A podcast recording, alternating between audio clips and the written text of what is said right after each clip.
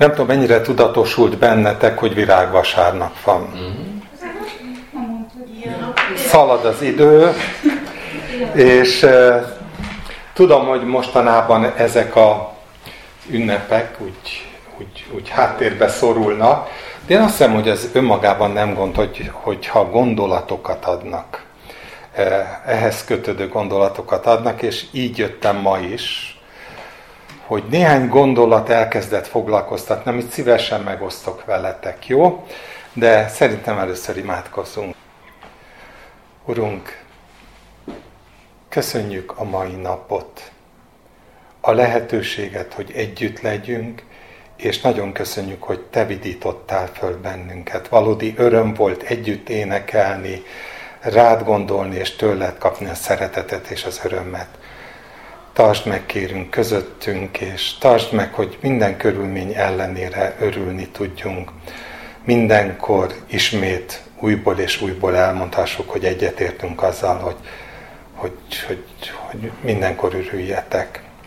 Köszönjük egymást, és köszönjük, hogy meggyógyítottad a, azokat, akik betegek voltak, és hogy bízhatunk abban, hogy még meggyógyítod azokat is, akik még gyengélkednek. Úgyhogy Könyörgünk is Andrisért, hogy gyógyítsd meg teljesen, építsed föl, add vissza az erejét, és segíts, hogy ezekben az őtet ért próbákban fölismerjen téged, és dicsőíthessen téged. Amikor eljön az ideje annak, hogy visszatekintve meglátja a te kegyelmedet. És kérünk, hogy te áld meg most az ígét, és áld meg az előttünk lévő hetet, ami azért azt gondolom, hogy mindegyikünk szívében ott él, hogy visszaemlékezzünk arra Jézus Krisztusunk, amit Te értünk tettél. Add meg, hogy ne csak a felszínt lássuk, hanem a mélységét, a tartalmát, és hogy egész életünk ezért dicsőítsen Téged. Amen. Amen.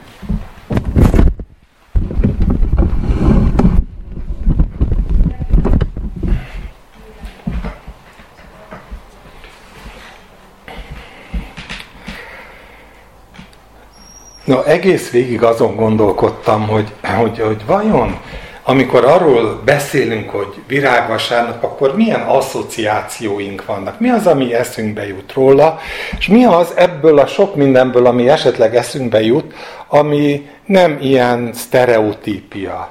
Szóval valami, amit megszoktunk virágvasárnap, a pálmákra gondolunk, az újongó tömegre, Jézus bevonulására, Jeruzsálembe, Ilyen költői képek vannak előttünk, esetleg annak a hangsúlya is elfér itt, hogy de aztán alig néhány nappal később, hogy ugyanez a tömeg, vagy egy kicsit más tömeg, de feszítsd meget kiállt.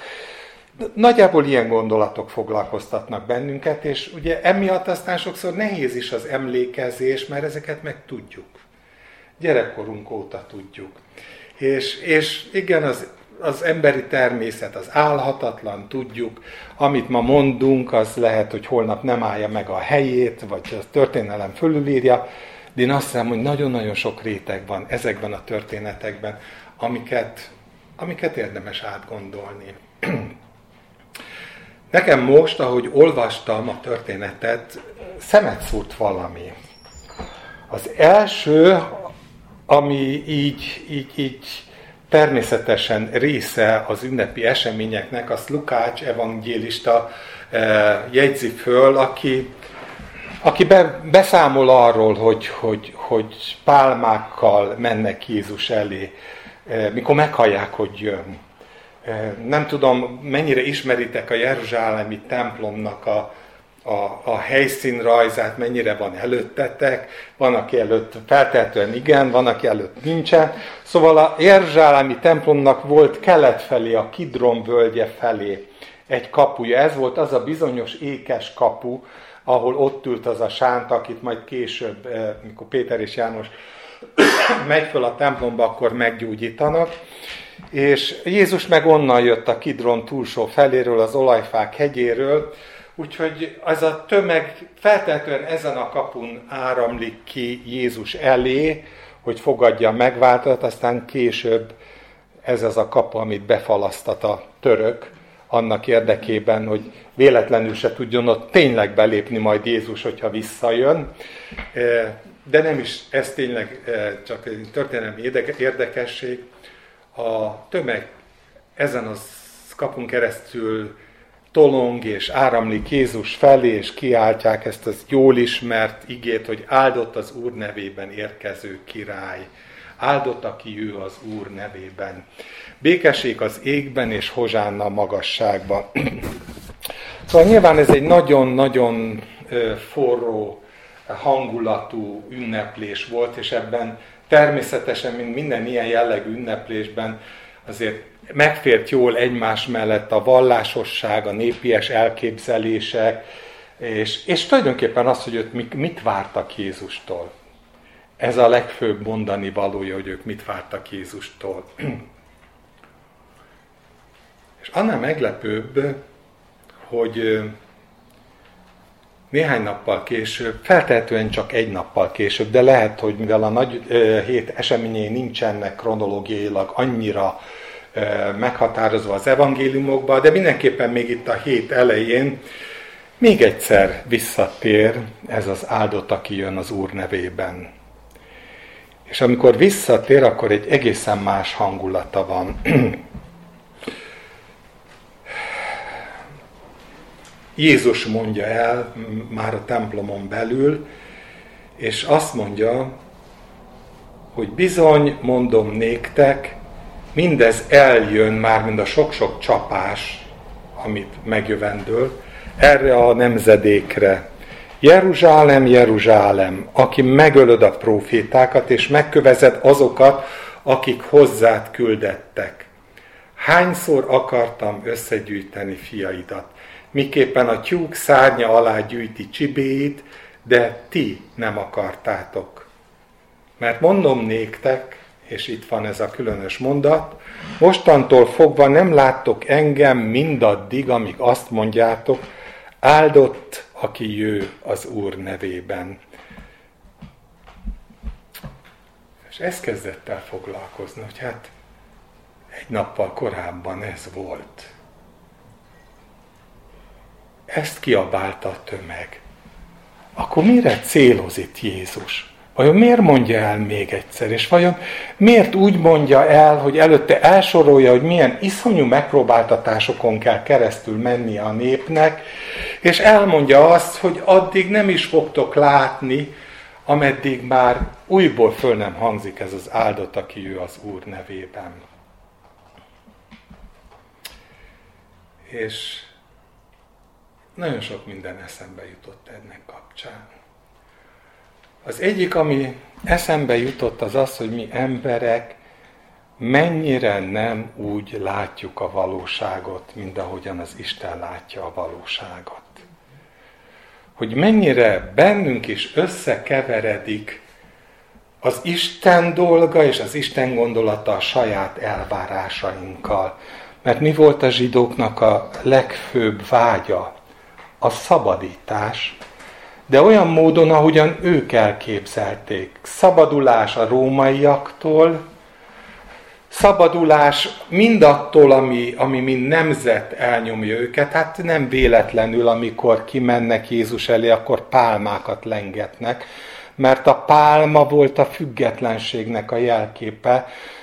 Nem sokkal korábban, mit tudom én, 150-200 évvel korábban a makabeusok uralma alatt a makabeusok a pénzükre verették rá a pálmát, amivel kifejezték ezt a szabadságot, amit végre elértek, függetlenséget. Szóval a zsidók ezt várták. Szabadságot, függetlenséget, és amikor úgy látták, hogy ez elérhető közelségben van, emberileg is elérhető közelségben van, akkor nagy hozsánnázásba kezdtek, újongásba kezdtek, és úgy érezték, hogy végre eljött a pillanat, amire vártak sok-sok nemzedék, hanem évszázadon keresztül. És ez az emberi nézőpont. És az isteni nézőpont pedig az, amikor Jézus megáll, megáll Jeruzsálem fölött, ahogy tart a bevonulás, és, és elmondja ezt a mondatot, hogy vaj, ha megismerted volna te is. Sír, Jézus sír. Vaj, ha megismerted volna te is, akár csak e mai napon is, amik békességedre szolgálnak, nem ismerted meg, és most már el vannak rejtve a szemeid elől. Mondja az ünnepelt. Mondja az, akit gyakorlatilag a vállukon hordoznának be Jeruzsálembe a nép. Azért az is annyira engem legalábbis mindig megkapott, hogy Jézus mennyire ura az eseményeknek. Jézus az utolsó olyan igazi meghökkentő cselekedete volt, ami aztán kiverte a biztosítékot mindenütt, az Lázár feltámasztása. Ezt eddig nagyjából tudjuk is.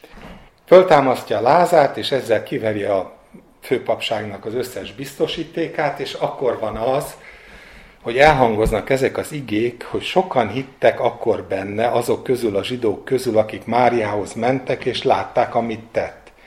Némelyek közülük elmentek a farizeusokhoz, és elmondták nekik, mit tett Jézus. Akkor a főpapok és a farizeusok összehívták a nagy tanácsot, és így szóltak, mit tegyünk? Ez az ember sok csoda jelet tesz. Ha tovább hagyjuk őt, mindenki hinni fog benne, és eljönnek majd a rómaiak, és elveszik tőlünk minden helyet, minden épet. Közülük az egyik, Kajafás, aki főpap volt abban az esztendőben, azt mondta nekik, ti semmit sem tudtok.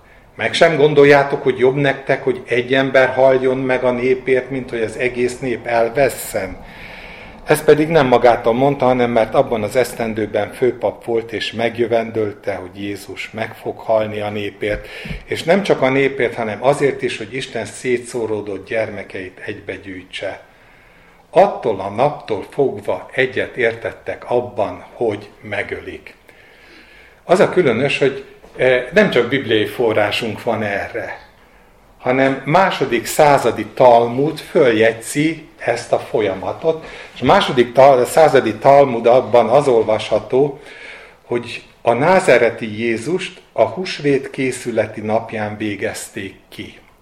40 nappal előtte, tehát már valamikor februárban, az akkori eh, hónapok szerint, 40 nappal előtte felhívást tettek közzé, és az így szólt, meg kell kövezni, mert varázsló és tévtanító, és félrevezeti Izraelt. Ha tud valaki valamit a mentségére felhozni, jöjjön és tanúskodjék mellette. Ez a babiloniai Talmud szövege. Mivel azonban semmi mentséget nem találtak a számára, ezért a húsvét készületi napján az eredeti szöveg azt mondja, hogy felhúzták, kivégezték. Ez a hangulat februárban, és Jézus tud róla. Tud róla, hogy elérkezett az az idő, amit várt, de ettől függetlenül azt is pontosan tudja, hogy még most sincs itt az ideje, hogy önmagát a kezére adja a főtanácsnak, vagy a papi fejedelmeknek. És ezért azt olvasjuk, és ez most megint már bibliai híradás, hogy Jézus azért nem járt többé nyilvánosan a zsidók között nem járult ahhoz hozzá, hogy a idő előtt őt kivégezzék. Nem járt többé nyilvánosan a zsidók között, hanem elment onnan a pusztához közeli vidékre, egy Efraim nevű városba, és ott tartózkodott a tanítványaival. Közel volt pedig a zsidók húsvétje, és a vidékről sokan mentek fel Jeruzsálembe húsvét előtt, hogy megtisztuljanak. Keresték azért Jézust, és a templomban ülve egymás között így beszéltek, mit gondoltok? Már fel se jön az ünnepre, most, hogy vérdíj van kitűzve a fejére? A főpapok és a farizeusok pedig parancsot adtak, hogyha valaki megtudja, hol van, jelentse, hogy elfoghassák, és itt már teljesen egyetért a Talmud szövegével. Ez az Efraim körülbelül 20 kilométerre van Jeruzsálemtől, nagyjából így Jordán felé, ott észak-keleti irányba.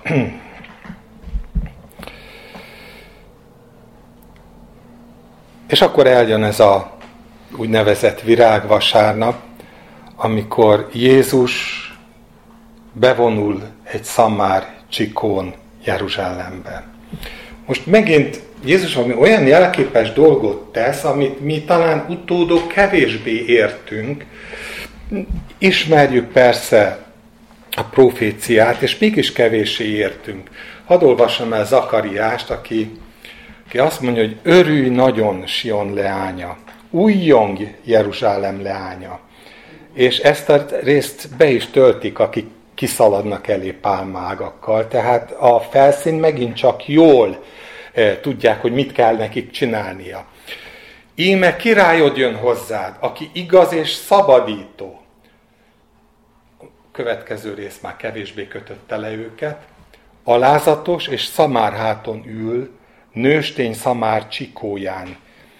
Kiírtja a harci szekeret Efraimból és a lovat Jeruzsálemből, kivész a harci íj is. Békességet hirdet a népeknek, az egyik tengertől a másik tengerig uralkodik, és, folyamtól, és a folyamtól a föld határáig. Ez maga a profécia, Zakariási profécia.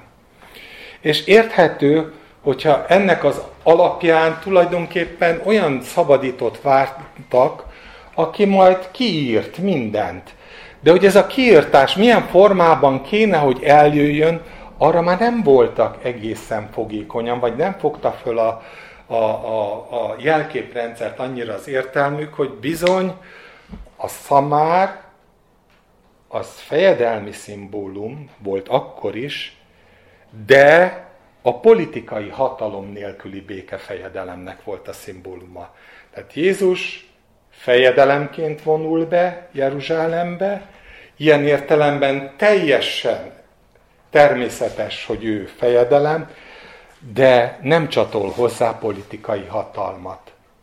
Politikai hatalom nélküli fejedelem, akinek az útja a békességnek az útja. Az az út, amit születésekor mondanak már az angyalok, hogy a dicsőség a magasságos mennyekben az Istennek, és békesség a földön. Szóval az az út, ami körülbelül arról szól, hogy Isten a békesség uralmát akarja elhozni erre a földre az ő fia által. És hogy nem erőszakkal akarja meggyőzni a világot, Jézus, akkor sem, hogyha ennek az az ára, hogy őt föláldozzák, hanem az Isten szeretetével akarja meggyőzni a világot, és és ilyenkor megint visszaköszönnek azok a János Evangélium elején elhangzó mondatok, hogy Isten ilyen módon szerette a világot. Úgy szerette a világot, hogy odatta az ő egyszülött fiát, azért, hogy meghalljon, és békességet szerezzen, olvassuk később, békességet szerezzen mindannyiunknak. Az igazi békességet szerezzen meg, a békességnek a fejedelme. Azt hiszem, hogy ez az, amit nem ismertek fel akkor és ott az újongó tömeg. Ezt nem látta meg. Más volt a szabadító várására való gondolatuk, mint sem az Istennek a gondolata. Nem hitték el és nem gondolták, hogy ez egy győzedelmes módszer, amit az Isten eltervezett, hogy békességet hoz a földre, szeretetet hoz a földre, és a szeretetével fogja meggyőzni a világ mindenséget. Ezt egyszerűen nem hitték el nem fogadták el, és nem csoda, hogy Jézus megáll a város fölött, és megsiratja a várost, és elhangoznak ezek a szavak, hogy bárcsak, bárcsak, akárcsak a mai nap, amikor látod, amit csinálok, amikor előtted van a teljes szimbólum rendszere az Istennek, bárcsak a mai nap megismerted volna, mik azok, amik a békességedre valók, a szabadításodra valók, de nem ismerted meg. És ezért mindez most elvétetik tőled, és már nem fogod megismerni, most már rejtve lesznek a szemeid előtt. És ugye ebben az a nagyon fura gondolat, hogy megint eljutunk oda, hogy Isten mindent megtesz, mindig az emberért, és aztán mindig eljön az a pillanat, amikor Isten hátralép amikor eljön az a pillanat, hogy bárcsak megismerted volna eddig mindabból, amit én tettem, mind a tyúkanyó szerette volna, vagy szeretné a szárnyi alá gyűjteni az ő csibéit, ugyanúgy akarta Isten is a békesség útját eléjük tenni, de ők nem akarták. Más utat akartak. Úgyhogy Ez ma is ugyanígy igaz. Úgy értem, az az igaz ebből, hogy ma is ugyanúgy élünk emberek, istenfélő emberek, ahogy a zsidók is istenfélő népek voltak, és máig is vannak elképzeléseink a szabadulásról, a szabadításról. Vannak elképzeléseink arról, hogy Istennek mit kéne értünk tennie, és milyen módon kéne értünk tennie. Olyan nehéz megkülönböztetni időnként az embereknek a saját motivációikat, és hogy miért csatlakoznak az Istenhez. Azért, mert valami ilyen külső segítséget várnak, mind a zsidók, meg fölruházták azzal a képpel, hogyha én hiszek az Istennek, akkor majd bőségben élhetek, meg egészségben élhetek, meg, meg nem lesz eh, hatása rám anzanak, ami körbevesz bennünket, akármi járvány, vagy háború, vagy akármi, ami éppen aktuális probléma, vagy pedig fölismerjük, hogy ő nem változik. Ő akkor is azt tervezte el, hogy békességet hoz a földre, és a szeretetével győzi meg a világot, meg most is ugyanaz a terve. Akkor is, hogyha ez hosszú, akár századokig tart. És akkor értjük meg, hogy miért van az, hogy még egyszer elhangzik. Itt a nagy héten, talán a következő nap, talán kedden, ez a mondat, amit elébb olvastam, hogy elmondja, hogy mi minden borzalom jön Jeruzsálemre, és azzal fejezi, hogy nem láttok mindaddig, amíg már valódi szívből nem tudjátok azt mondani, hogy áldott, jön, áldottak jön az Úr nevében. Amikor már nem fűződnek hozzá érdekek, amikor már szétválasztódott a tiszta búza az ócsútól, amikor már szerettek engem önmagamért, amikor már megismertétek az Istennek az útját, az Istennek a tervét, amikor már jónak tartjátok az Istennek a tervét, a békesség útjának a tervét, amikor fölnyílik a szemetek rá, akkor lesz az, hogy valóságban tartalmat kap az, ami most csak a felszín. Az áldott, aki ő az Úrnak nevében.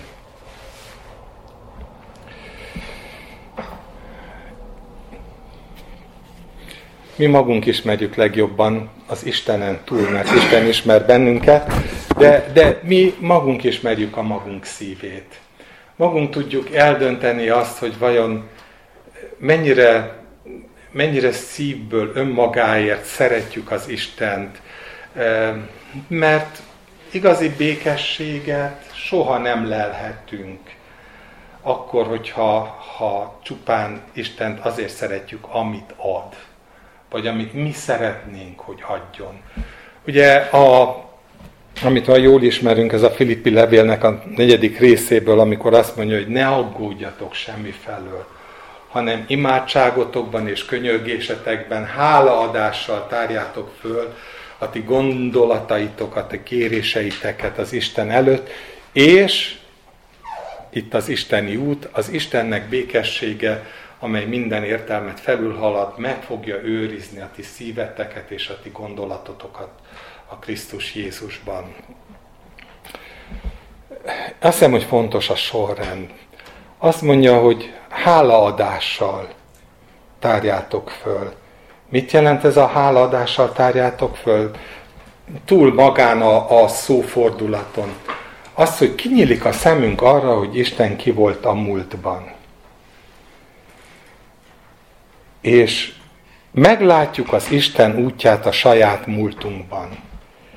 És nem elégedetlenkedünk, nem valami látványos szabadult, szabadító után sóvárunk állandóan elégedetlenül, hogy mikor lesz már meg ez, meg az az életemben, hanem, hanem csupán annyit látunk, hogy a múltban velünk volt az Isten, és ez elégséges ok arra, hogy átadjam az életemet neki, és, és, és Isten tudjon uralkodni a jövőnkön is. A elmúlt egy-két hétben most már talán a hatodik résznél tartunk, az Esdrás könyvét vesszük a csütörtöki bibliaórákon. És Esdrás könyvének van egy különös ö, vetülete. Szabadulás után vágyott a nép 70 évig. Ugye babilonai fogság alatt.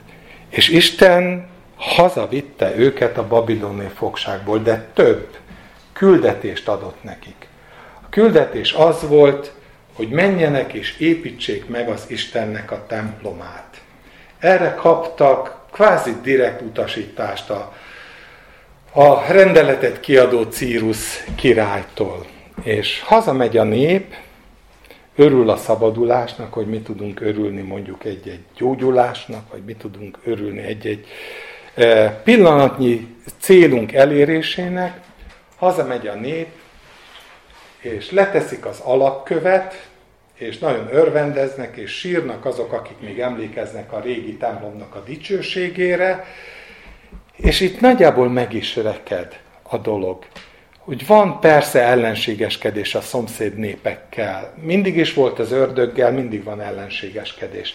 De a dolog lényege, hogy kapnak egy lehetőséget, hazamennek, elkezdik a munkát, és aztán úgy, ahogy van, el is felejtkeznek róla, és elkezdik a saját otthonaikat építeni, díszíteni, burkolni, és úgy eltelik 50 év körülbelül, hogy föl sem merül bennük az, hogy nem erre hívta el őket az Isten.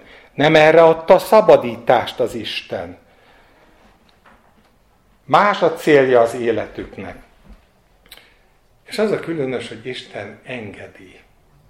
Az a különös, hogy Isten nem szól, de folyamatosan egyre inkább lép hátra Isten. És, és egyre többször azt tapasztalják meg a zsidók, hogy nem mennek a dolgok. Vetnek és nem aratnak. Nevelik a szőlőt, és nem részegednek meg a gyümölcsétől, mert nem terem.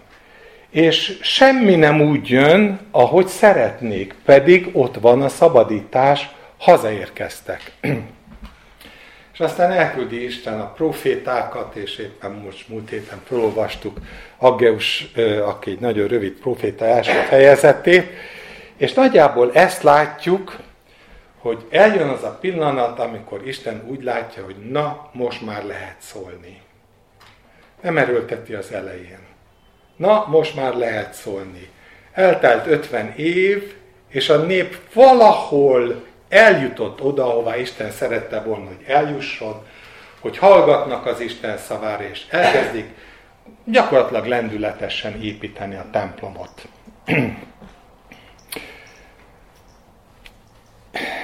Nézzük meg Izrael történelmét. Igen, mi azt mondjuk, hogy, hogy, hogy pillanatnyilag Izrael nem hisz a Krisztusban. De Krisztus most elmondta itt már virágvasárnapon, hogy eljön az idő, amikor majd szívből fogjátok mondani azt, hogy áldott az Úr, aki, vagy áldott az, aki ő az Úr nevében. Isten vár, türelmesen vár, és el fog jönni, és ugye Pál Apostol, ugye a Romai Levél 9-10-11. fejezetében elég részletesen beszél arról, hogy csak rész szerint való a megkeményedés. Senki ne fuvalkodjon föl, ne gondolja azt, hogy, hogy, hogy, hogy mi vagyunk a, a, az igaz, igaz Izrael most már, és Izraelről már nincsen gondja az Istennek.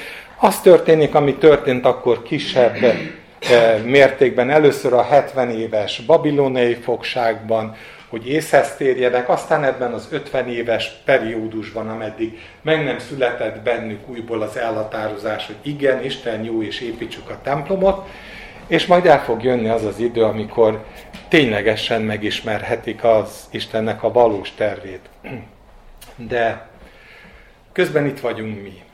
Itt vagyunk mi, akik kell Isten pontosan ugyanilyen módon bán. Úgy értem, az ugyanilyen módon bán, hogy nekünk is nagyon nagy szabadságot ad abban, hogy miután elhívott bennünket, kihívott a világból, hogy mit csinálunk.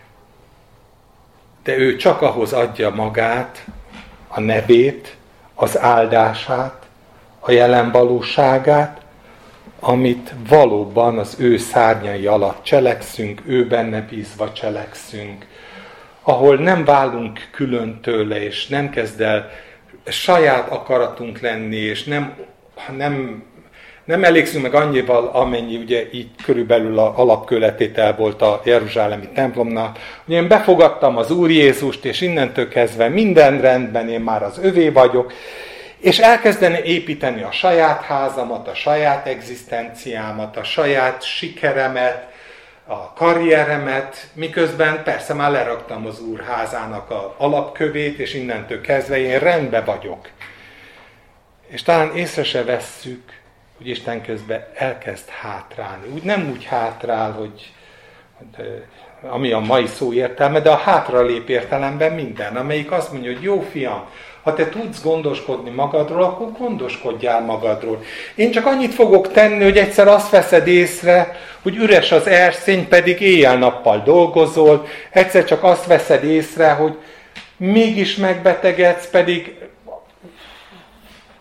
nagyon bíztál abban, hogy ilyen soha nem fog megtörténni, és számtalan módja van annak, hogy az Isten hogyan tanítsunk meg bennünket arra, hogy egy közelebb kerüljünk ahhoz, amit ő tervezett.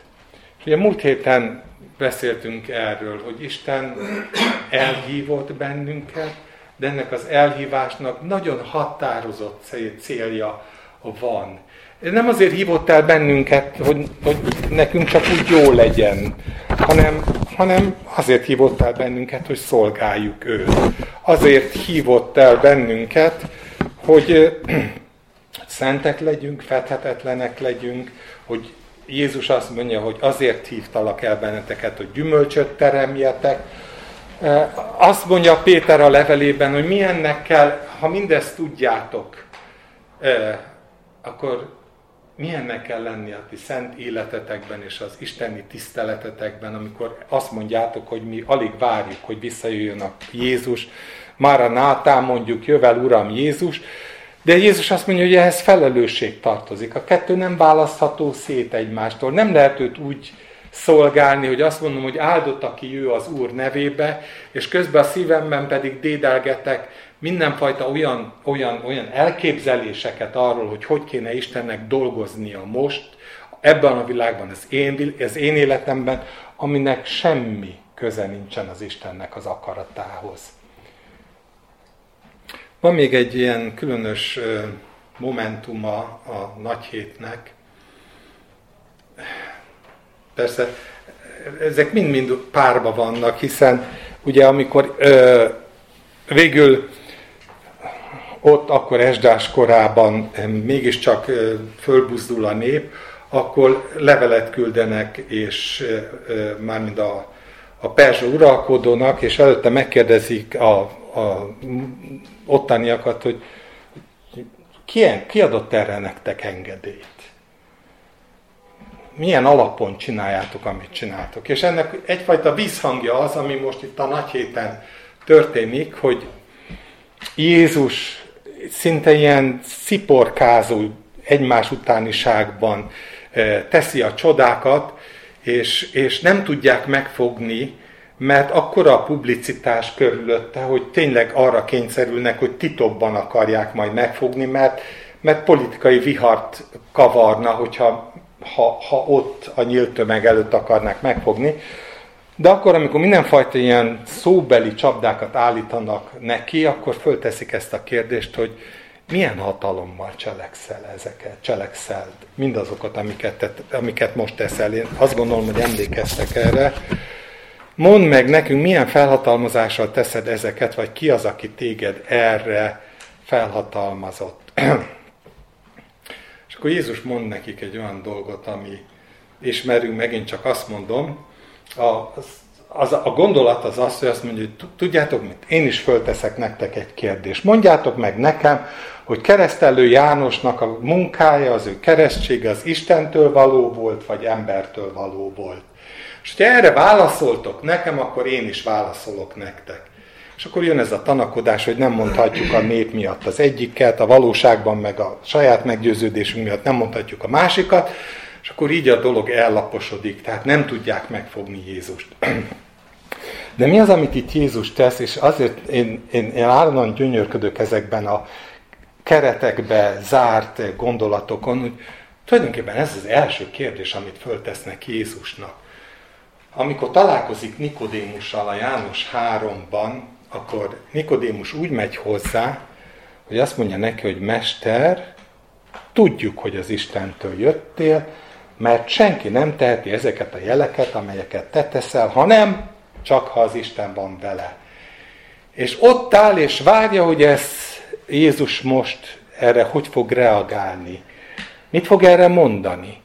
Tulajdonképpen a kérdés ugyanaz, mint amit itt föltesznek a nagy héten neki, hogy, hogy mondd meg, valljál szint, hogy igen, látjuk magát a csodát, de mi van e mögött? Mi ez az egész jelenség? Hogyan kell ezt a jelenséget értelmezni? És Jézus ugyanúgy talányos. Azt mondja Nikodémusnak, hogy figyelj, nem tudsz semmit. És ameddig újjá nem születsz, addig nem is fogsz semmit tudni. Nem fogod érteni az Istennek a dolgait. Ezeket a kérdéseket te nem teheted föl az Istennek, hogy kiáll én mögöttem, mert nem fogod megérteni. Ahhoz látnod kellene, hogy az Isten ott áll én mögöttem, hogy egyáltalán megértsed azt, amit én cselekszem. És ezért azt mondja, hogy ehhez az elsődleges lépés, újjá kell születni. Változzatok el a ti elmétek megújulása által, hogy megértsétek, hogy mi az Istennek a jó, kedves és tökéletes akaratja. És, és nyilván ez az élet minden területére vonatkozik. Amikor mi nekünk szabadságvágyunk van, amikor egyéni elképzeléseink vannak a saját boldogulásunkról, a hogyan kellene Istennek belenyúlni a mi életünkbe, hogy úgy történjenek az események, ahogy azt mi kívánjuk, akkor ugyanez a válasz, hogy semmit nem értesz. És én meg fogom várni, mondja Isten, ameddig a próbáknak a tüzében meg nem fogsz érteni. Nem fogom erőltetni, hogy ennek holnap itt kell lenni, de azt tudom mondani, hogy addig, ameddig újjá nem születsz, nem fogsz semmit sem érteni. Akárhogy elmagyaráznám neked, akkor sem értenéd. Akkor is találna ezer rést az okfejtésen, mert is próbálnád a magad analitikus logikája szerint megoldani a rejtét. Itt kvázi ugyanezeket mondja el ezeknek a főpapoknak, farizeusoknak, hogy nem értitek. És majd, hogyha egy ilyen egyszerű dologra meg tudjátok nekem adni a választ, akkor majd én is megadom nektek a választ. Nikodémusnál ez, ez, ez működött. Szóval azt látjuk, hogy eltelik három-három és fél év Jézus színre lépése után, és aztán Nikodémus, még összesen háromszor van szó róla az, az evangéliumokban Nikodémusról, de mégis azt látjuk, hogy Arimátiai Józseffel együtt ők azok a főtanácsba, akik egyre jobban Jézus felé eh, orientálódnak, és aztán a végén ők azok, akik Jézusnak a testét leveszik és befektetik a sírboltba. Tehát egészen megváltozik a gondolkodása Nikodémusnak ez alatt a három és fél év alatt, akkor is, ami nem tudjuk, hogy mi történt vele. Hogy milyen módon vett vagy nem vett részt Jézus életében. És tart most is a történelem, Isten türelmesen vár, lehet, hogy időnként nekünk kéne úgy tenni, mint ahogy végül is Aggeus felhívására az izraelitek tettek, hogy ráébrednek arra, hogy nem töltöttük be az elhívásunkat, azt, amire hívott bennünket az Isten, és visszatérni az elhíváshoz, mert az, hogy utána elmondhassuk azt, hogy áldott, aki ő, hogy áldott a Krisztus, aki visszajön a Maranátá, a, visszajöveteleit, azt valóban szívből megünnepellessük, ahhoz azt szeretné Isten, hogy készüljünk el, és hát tulajdonképpen a képek, amiket ad, azok ilyen típusú képek, amikor azt mondja, hogy előkészíti a menyasszonyt, makula és szeplő nélkül való menyasszonyt állít a fia elé, és hogyha ez 2000 év, akkor 2000 év mert ő akkor sem fog megváltozni, ő akkor is a szeretetével akarja meggyőzni az embert, akarja a saját gyülekezetét, Krisztus a saját testét meggyőzni arról, hogy a békesség fejedelme, a békesség útja az az, amit Isten eltervezett a Jézus születésével, és amit be fog fejezni akkor, amikor visszajön és magához veszi az övéit. Na szóval ezek voltak a gondolatok, amik megfogtak, itt most a virágvasárnap kapcsán. És csak azt kívánom, hogy megéljük azt, hogy, hogy Isten ott áll mellettünk, hogy ne úgy járjunk, mint amit Jakab mond, amikor azt mondja, hogy kéritek, de nem jól kéritek. Mert amit kértek, az nem több, mint önös érdek. Nem az Isten dicsőségéről szól, nem az ő országa eljöveteléről szól, hanem a saját boldogulásotokról szól. És noha igaz az, amit Pál mond a korintusi levélben, hogy aki nekünk adta a fiát, hogy ne adna vele mindent, ami szükséges az életre és a kegyességre, ezzel együtt az is igaz, hogy Isten nem fogja meghazudtolni önmagát, mindent megad, amikor az ő dicsősége van a szemünk előtt, és hátralép, amikor a saját dicsőségünk és boldogulásunk van a szemünk előtt, és én csak tényleg azt kívánom, hogy eljöhessen az idő, amikor tiszta szívből tudjuk mondani, hogy Maranátá, jövel Uram Jézus. Amen. Imádkozzunk. Urunk, Te adhatsz áldást az igére, jól tudjuk, mi csak botladozva, sokszor sok félelemmel, erőtlenséggel tudjuk elmondani azt, amit hiszük, hogy tőled kapunk, de Te vagy az, aki adod a növekedést, és Te vagy az, aki adod az áldást. Kérünk, hogy légy velünk, áld meg az életünket, hogy valóban olyan életünk lehessen, amiben megdicsőülsz, és amiben nem a formalitások uralkodnak, hanem, hanem az a tartalom, amiért elhívtál bennünket, és elküldtél, hogy megszentelt, gyümölcsöző életet élessünk benned. Ez a vágyunk, és ezt kérjük, hogy add meg nekünk a Te ingyen kegyelmedből a Jézus Krisztusban. Amen.